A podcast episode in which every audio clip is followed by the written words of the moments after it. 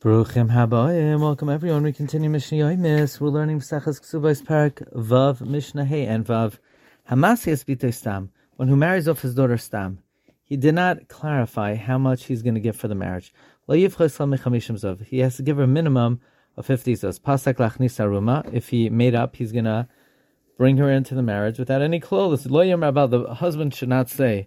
He's not allowed to say, Kishach nisa Labesi, when I bring her into my house after the Nisuin, I will cover her in my clothing. No, he has to provide for her clothing immediately while she's in her father's house. Likewise, one who marries off a Yisoima, a Gabit who marries off a Yisoima from the Pushka of Tzedakah, cannot give her less than 50 zuz for her Parnasa, im yesh bakis, if there is in the kis of tzedakah and we support her in accordance with her honor.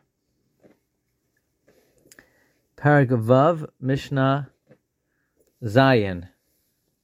Yisaima Yisaima Katana Shehesiata Ima that her mother married her off Ayacha or her brother's Midaita, even with her knowledge that she agreed to it, because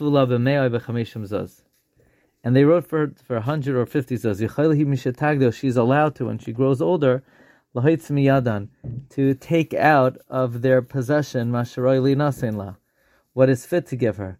The Gemara explains Rabbi would say a daughter that's supported from the brothers she takes ten percent. Rabbi Huda Rabbi Huda says Hisi if the father married her off in his lifetime as Habas Rishon his first daughter Yunasin Lashnia you should give to the second daughter the same way the father gave to the first daughter. The Chachamim, the sages say no.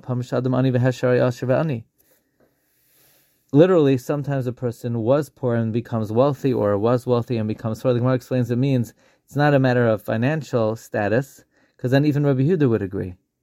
What it means is sometimes we can't infer from the way the father gave the first time, because sometimes a person used to be stingy and now is more generous, or vice versa. We give her based on what the father has in his estate. Wishing everyone a wonderful day.